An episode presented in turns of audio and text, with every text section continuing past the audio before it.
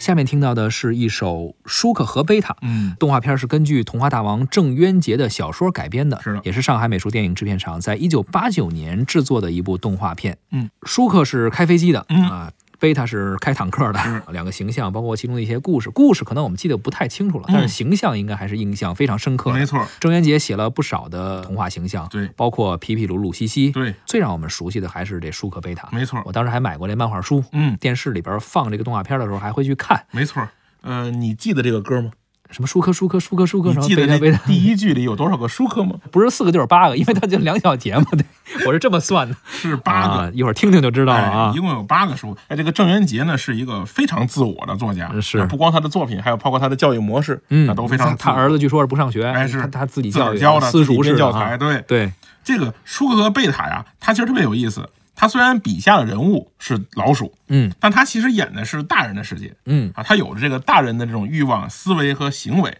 啊，甚至是这个他笔下这个皮皮鲁啊，也虽然是个小学生，但是也有这种成年人的这种成熟啊。你看，包括就是这个这个这个作品中很多的地方都显示中是用小孩的视角去讲述一个成年人的故事，让你接受这个规则，嗯我觉得是很有意思的。而且你会发现吧，舒克和贝塔，包括这个邋遢大王啊、魔方大厦呀，他们是一类型动画片儿。为什么呢？是因为咱们之前看到的很多国产的动画片儿啊，他们这里面出现的小孩儿啊，基本上是好孩子，嗯，是完美的小孩儿，是啊，长得好看的、可爱的、聪明的、招人喜欢的小孩儿。但是呢，这个舒克贝塔也好，邋遢大王也好，魔方大厦也好，基本上都不是天然的小孩儿，都有点什么毛病，嗯是？吧？这个颠覆了我们基本原来的这种价值观，对吧？然后他需要自食其力啊，需要通过团结友爱啊，帮助他人呐、然后去实现自己的一些价值啊，包括这种。在舒克贝塔中，不同种族的动物在一块儿和平相处啊，这嗯种这种整这些东西，其实你看现在像《疯狂动物城》，迪士尼拍的也是对讲的这么个事儿。但其实我们以前舒克贝塔中已经有很宽广的这种世界观和价值观了，是啊，这是非常有意思的一个事儿。我觉得这个动画片儿呢，在当年确实是引领了一帮人的一个一个潮流。没错，嗯呃，而说到这首歌啊，舒克和贝塔， 你问我有多少个舒克，嗯还真是没算过。那这首歌呢，曲作者啊是作曲家金复在。嗯，刚刚我们提到了有一些歌也是他来创作的，对啊，包括还有一些作品，小号手啊，金色的大雁，包括后期我们会提到的《宝莲灯》，嗯包括哪吒闹海，没错儿，三个和尚都是非常经典的动画片儿，对都是金复在创作的，因为这些作品都是上海美术电影制片厂出品的，对，他是上海人，是呃出生在上海，毕业于上海音乐学院作曲系，嗯后来呢就是在上海美术电影制片厂担任作曲，嗯所以从八十年代开始，上海美术电影制片厂很多的动画片的音乐嗯，都是由金复在老师创作的，没错儿。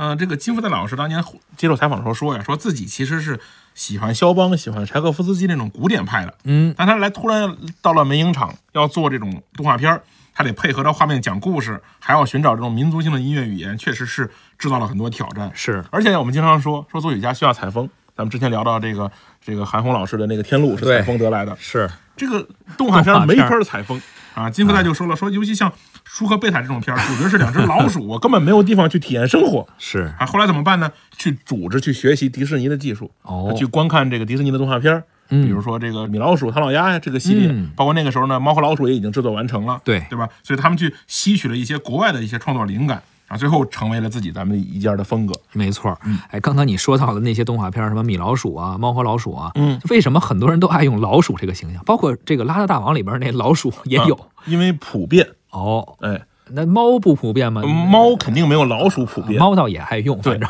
因为呢，就是在很大一段，因为老鼠是自我繁殖能力很强的动物，嗯而且呢，它在适应性上很强，所以你基本上是全球各地除了极热极冷的地方没有以外，基本上都有老鼠。而且呢，在欧洲工业复兴的过程中，历史过程中多次爆发过非常大的鼠疫，是而且哎人这们个对于老鼠的这个认知是比较充分的。对，就是说老鼠甚至影响了整个世界的哎发展格局和没历错史的进程。对，所以呢，这个时候呢，就是我不用，就是我去写一大象，可能有人没见过，对吧？我写一老虎，没不知道是什么，所以我就写一老鼠呢，大家可能比较容易接受。是再加上呢，大家对于老鼠的这个印象、刻板印象比较大，对，就是在可能在这些动画片出来之前，人们对于老鼠是毫无好感的。过街人人喊打。哎，，但是这个就是一个反差嘛，嗯就是我找到一个你大家都觉得它一定是反派，一定是邪恶，一定是恐怖的一个符号，把它呃萌化，是吧？嗯把它动画化、卡通化，让人去对于对于这种动物有另另外一种思考和反思。我觉得可能最初是这种理解嗯没，错所以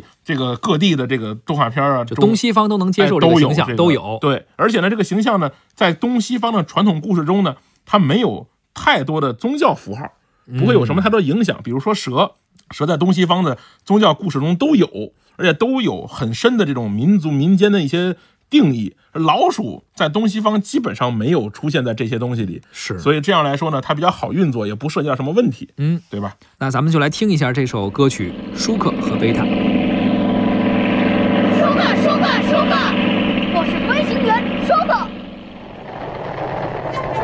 贝塔，贝塔，贝塔，我是弹手贝塔。舒克舒克舒克舒克舒克舒克舒克舒克开飞机也舒克。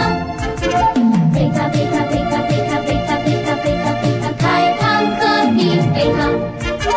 舒克舒克舒克舒克舒克舒克舒克舒克勇敢的舒克，聪明的舒克。贝塔贝塔贝塔贝塔贝塔贝塔贝塔贝塔勇敢的贝塔，聪明的贝塔，自己的路。自己走，谁向我们帮助？只要叫声舒克贝塔，